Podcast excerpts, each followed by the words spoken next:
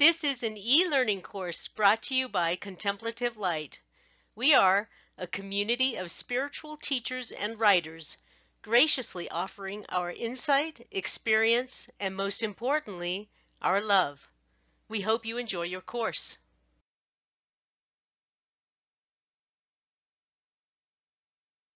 So now we come to the 12th century mystic, Hildegard of Bingen. And whereas Dionysius was much more of a unitive mystic in his writing, Hildegard, the first major German mystic, it was far more of a visionary. Hildegard was an artist, very much a Renaissance woman, even before the Renaissance. In a sense, her writing was like a precursor to the morality play. And the medieval morality play would have figures like virtue and vice, or personified on the stage by these different characters. She had a, had a kind of early version of that, but uh, it was often set to music. So there was this sort of dramatized fight between good and evil, and she was also a visual artist. She wrote theology, and, and we'll get getting into, in, in, into that in some depth in a bit. But first, something about her life. She, she was signed over by her parents as tithe to a monastery at the age of seven. So, from the age of seven on, she's completely immersed in this monastic life and is the, the, the process of the offices and prayer and the iconography and the theology of, of, of, the monastery is, is all around her from such an early age. She's just sort of saturated with it. And given her natural gifts, she processes, processes that in a unique artistic way and then concentrates and reproduces some of the sort of high uh, 12th century art that, that we have. She was highly energetic and uh, co- compared with visionaries like, like, like Dante, or she, in, fact, can be seen as a kind of uh, early influence on, on, on Dante. But she was uh, also a theologian, she was a preacher, she was a historian, very much a visionary, Eh, in, in, in, the literal sense that we, we use that term today to kind of mean forward thinking and galvanizing a, a group and, and, kind of leading them in a, in a, certain direction and having a vision for an organization.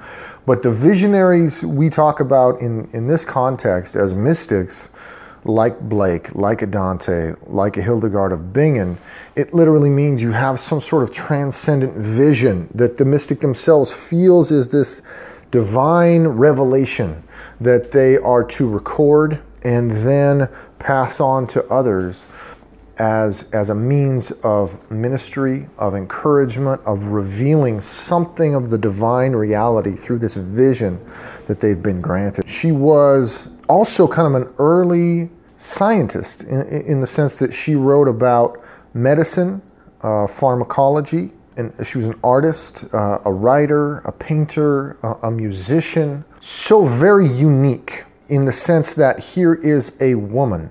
And in this day and age, there was a, a, a clearly dominant male hierarchy, a patriarchy that she is existing under, but she is extremely learned, uh, highly intelligent, and prolific in her output in so many of these different fields, very much a polymath. Now, she at some point became a Benedictine abbess at this monastery and became very much an outspoken critic. That's another unique quality that she had was she's not just kind of regurgitating the Benedictine theology and toeing the line of and, and kind of getting heard by being a conformist. And I think part of why Hildegard resonates so much with kind of contemporary artistic uh, is she does have something of that of that iconoclast in her, but she is still very much in and of the the Benedictine movement of the time. She's by no means sort of excluded, but instead achieves a kind of institutional authority. And yet there is this desire for a kind of moral purity and, and she becomes this outspoken critic of some of the violations, some of the corruption, some of the laxity she sees going on in the in the church and monasteries of her her era, and very much interfered with some of the corruption in the church in her day. So the mystical visions that she had, she had mystical visions from a young age, which she described as as the shade of the living light. The first of which came at age three. She, she recounts a vision that she had as early as, as age three. And these visions, including the one from age three, she kept to herself for, for a great many years. There was a, a, a an anxiety that if she shared that, she would be excluded or shunned or thought to be maybe crazy or hallucinating. So this was uh, very much something she kept to herself. But she has this description that is part of a pattern of mystics down through today, and really the the the mystic from today I hear echoing her words is uh, actually the Sufi mystic Llewellyn Vaughan Lee, and she describes. And you could you could put this in the sort of Neoplatonic category too, but the the vividness of her description is that all things perceivable by the senses somehow exist in the light of God. And this, this is a thread that runs through mystical awakening experiences. That somehow there is this quality, this substance inherent at, at the beginning, from the very beginning of creation, that is somehow more foundational than even, say, an atomic level. That somehow all perceivable things, all forms arise out of this light, this love that is somehow the, the very foundational block, building block of, of the existence um, of, of form. And, and she kind of introduces that, that thrust in her writing as well. Patterns and terms that, that she uses, some of the images, is, is that of light, of rapture. She uh, kind of has, has these, this prophetic gift. Speaks in prophecies and uh, very much a, a kind of desire for God. There, there's a certain sort of brilliant kind of color to her work, whether written or, or, or visual. But there's also, echoing Dionysius again, this kind of apophatic negation in her language that is another of these connecting threads that interweave the different mystics is this there is a beauty on the one hand that she portrays in her work but at the same time a sense that this isn't sufficient to communicate the the grandeur the the the awesomeness of God is that really there is something that transcends that and that only apophatic and, and uh, theology and negation can really sort of get at. Early on, she sought advice from, from another of, of the mystics that we'll be talking about, and that is Bernard of Clairvaux. Connected with him for support because, in order to spread her writings she, and without being sort of condemned or maybe even called out for heresy, was approbation. She needed a stamp of approval from from the papacy, and uh, Bernard was someone who stepped in on her behalf and helped sort of legitimize her project, her writings, her artwork, her her music, so that that could be sort of adopted and disseminated. Coming back on her that she is somehow violating official church doctrine. So an early ally of hers was was Bernard of Clairvaux eh, to really get her recognized uh, officially by the Pope as this female prophet that spoke with some degree of divine authority. Again, very much a, a, kind of strong female figure uh, and very unique in that regard. So Hildegard held that wisdom was part of the ongoing work of creation. This somehow interconnection between the process of creation, creativity, and eh, eh, as closely interwoven with virtue and wisdom, what was kind of central to her understanding. She had this sort of cosmic vision And when it comes to sort of the visionary mystics that kind of anticipate the the the divine comedy, because Dante in his work refers back to so many and synthesizes so much of sort of the medieval theological, but also a worldview, but also the work of different medieval mystics, and we can see very much that sort of encyclopedic cosmic scope of Hildegard of Bingen's vision sort of anticipate Dante's encyclopedic vision. So she has this sort of cosmic scope that she's operating on, and we can, can see that in some of this artwork, that it has a kind of mandala like quality. Mandala, the mandala artwork, of course, from, from Eastern traditions, is intended somehow to be a, a symbol of, a map of, an emblem of uh, the cosmos as a whole, and to reflect something of the order and beauty within it. Uh, in the East, of course, the, the, the Buddhist practice of creating the mandala, and then after it's meticulously made over the course of a, of a, of a couple days, this beautiful piece of art is then sort of wiped away to then also reinforce this, this idea of transience of the created order. I think the emphasis with Hildegard is a little more, not so much the transience, but the sublime nature of uh, and the beauty inherent within the order of creation. She was very much uh, sort of interested in the relationship between that macro level cosmos and the micro level psyche and, and, th- that interconnection. And, and because of that, she's interested in justice. She's interested in compassion as a hallmark of wisdom.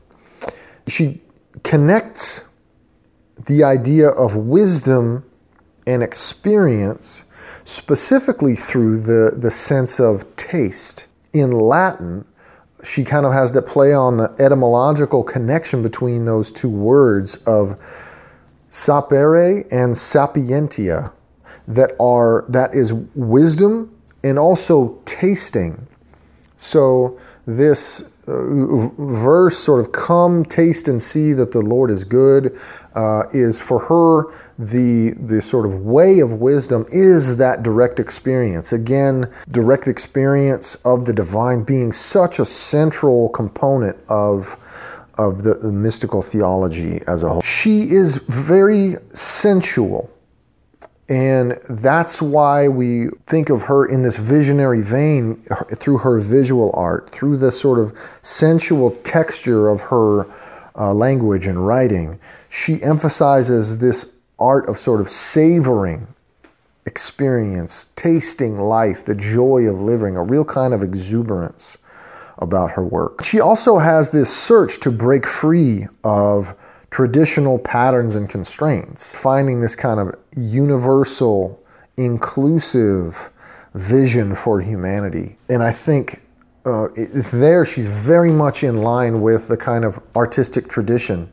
If you know anything about the history of different artistic movements and, and art history over time, there is this rejection of the forms that have gone before and an embrace of something new is sort of the pattern over and over. And, and Hildegard of Bingen very much falls into that uh, pattern of looking for new forms, looking for new ways of expression, new modes of expression, and, and, and one that can, can communicate precisely that, that inclusive compassionate, all loving nature of the divine. Whereas so much of medieval theology and leading up to medieval theology, certainly in the church, is very much about responding to the threat of heresy and therefore sort of defining, categorizing, differentiating, rejecting, speaking out against certain sort of false teachings her project is much grander in scale and reflects a certain uh, universality of the divine love versus that sort of uh, dogmatic project. She's interested in communicating the sort of sacred nature of everyday life, and I think we get a sense of that in her writings. So, two streams of light, according to tradition, formed a cross over her room at, at the time of death in 1179. Uh, people that were there sort of subsequently wrote about that that there was sort of two streams of light on the horizon forming a cross over the room that she was in and that she entered that eternal light x marks the spot in death and, and in so doing had, had this vision of sort of openness uh, to all uh, hildegard's major work scivias or know the ways in Latin, Scivias, her, her, the title of her work was To Know the Ways. She had vision from God or an experience or some divine revelation that she heard the voice of God telling her to write what you see and hear.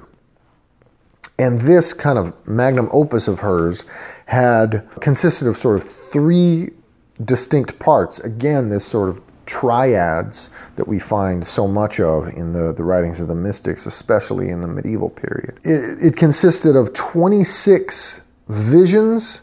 And for her, visions come in the form of, yes, the visual, but the auditory and some sort of sense impression of the divine is sort of self-revelation. The next section consists of uh, 36 miniatures, these, these kind of kind of vignettes that she writes, and then the third section is theological interpretations of her visions. She not only kind of gives the the the high level or visual of, of what she experienced in a descriptive fashion, but then goes into a kind of her own theological interpretation of each. In the first vision that she that she unpacks in her, her writing is the order of God's creation, beginning with the creation of Adam and Eve, and then moving to the structure of the universe as a whole, the relationship of body and soul, the relationship of God to his people in the synagogue, the, the choirs of angels in, in kind of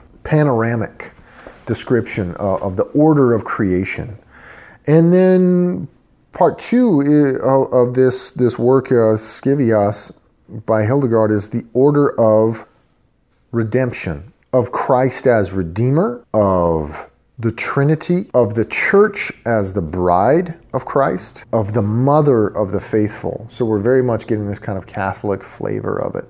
She touches on baptism, on confirmation, orders of the church, uh, Christ sacrificed on the cross, giving very kind of vivid, sensual description of that, the Eucharist, and, and, and the fight against the devil. That next section, she's concerned with the history of salvation which she she has this allegory of a building adorned with with these allegorical figures and virtues that are meant to sort of guide and facilitate the soul on its journey to God. And then she describes this sort of sacred symphony of heaven. She uses to sort of precede her musical comp- composition. It ends in a sense in a in direct experience even for for us as people still experience her music today and we'll include some links here to some of her compositions to get kind of another flavor as well along with some of the, the visual art you're seeing in this uh, lecture. Another of her writings was liber vitae meritorum about freedom that comes through the practice and life through through merit and, virtue and, and, which we she kind of describes the the virtue and vice present those, those kind of two poles that we oscillate between. She has descriptions uh, of punishment and purgatory that are have some vivid physical grotesque quality to them sort of anticipate Dante's descriptions in the Inferno and Purgatorio. So there very much throughout the writing of Hildegard of Bingen uh, in her work is certainly a tributary that then flows into into Dante's Divine Comedy and uh, lays some groundwork for some of the work that he's up to in his not just the grandiosity of his cosmic scope, but in the vividness of his descriptions of sort of the souls in torment. So, again, that kind of medieval imagination at work, and, and here's a germ of that later flowering. And uh, her next work, the Liber Divinorum Operum, is about the, the work of the divine. And this is uh, a little more in line specifically with the the mystical aspect of her writing about the ecstatic loss of consciousness and ecstasis, from, or, or the word ecstasy from the Greek ekstasis, meaning out of the body. And that she has this mystical vision she describes in this work. In it, she sort of focuses on the word as the key to the work of God as this pinnacle of which uh, the, the pinnacle of, of, which is humanity itself. She expounds on John's gospel at length in this work. And this, this calls to mind this thread that weaves through the mystics of the Logos, or divine pattern, divine, um, maybe even unmanifest energy, this, this the divine word that is embedded within creation that gives rise to the human and that that is somehow a, a link between us and God. It, it imbues us with divine capacities. In this work, too, there's this cosmic allegory of divine love personified as caritas and wisdom or sapientia are these two figures that are, uh, are treated in this uh, work. And they, a characteristic of the work itself is this sort of swirling poetry that demonstrates a dynamic activity of God in, in this historical salvational work, so that somehow wisdom and, and divine love are kind of handmaidens of, of God in, in going about his work of, of transformation and salvation in the world. And then another aspect of it is this image of universal man, a depiction of the human body itself as a microcosm of the macrocosm of, of the universe itself. In Hildegard of Bingen's work, she, she sort of situates the body within a theological context, stretches all the way back from this, this cosmic vision of, of New Testament salvation back to Genesis and the six days of creation and kind of how that was imbued and formed from the beginning that capacity or, or connection rather between the, the body on the microcosm and creation, the cosmos on, on the macrocosm. And so, a quote from Hildegard of Bingen, in which we really get a sense of her tone, her voice, is from Scivias I, the fiery life of divine essence, am a flame beyond the beauty of the meadows. I gleam in the waters. I burn in the sun, moon, and stars. With every breeze, as with invisible life that contains everything, I awaken everything to life. I am the breeze that nurtures all things green. I encourage blossoms to flourish with ripening fruits. I am the rain coming from the dew that causes the grasses to laugh with the joy of life. And here another quote by Hildegard of Bingen. We cannot live in a world that is interpreted for us by others an interpreted world is not a hope. Part of the terror is to take back our own listening, to use our own voice, to see our own light. And then also in her writing on, on the centrality of the Word, the Word is living, being, spirit, all verdant greening all creativity. This word manifests itself in every creature.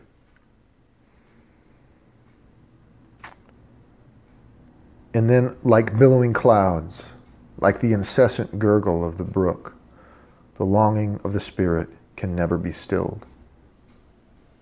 And there you really get that uh, poetic quality um, of this remarkable uh, mystic, uh, woman, artist, visionary, Hildegard of Bingen. And some key takeaways from Hildegard in her life. One was this universal, inclusive message of love for all creation and all humanity. Another is her contention that music is the voice of God and there's something of the divine communicated uniquely through music. And that what we perceive all of it exists within the light of God, and that life itself is fundamentally sacred. She taught that God is radically inclusive and that that encompasses the virtue, the wisdom, and the beauty reflected in creation. That we see something of those qualities in creation are like reflections of God back to us, that we can uh, perceive something of Him like a mirror of God. This concludes our course. To learn more, please visit our website at www.contemplativelight.com. We look forward to seeing you again soon.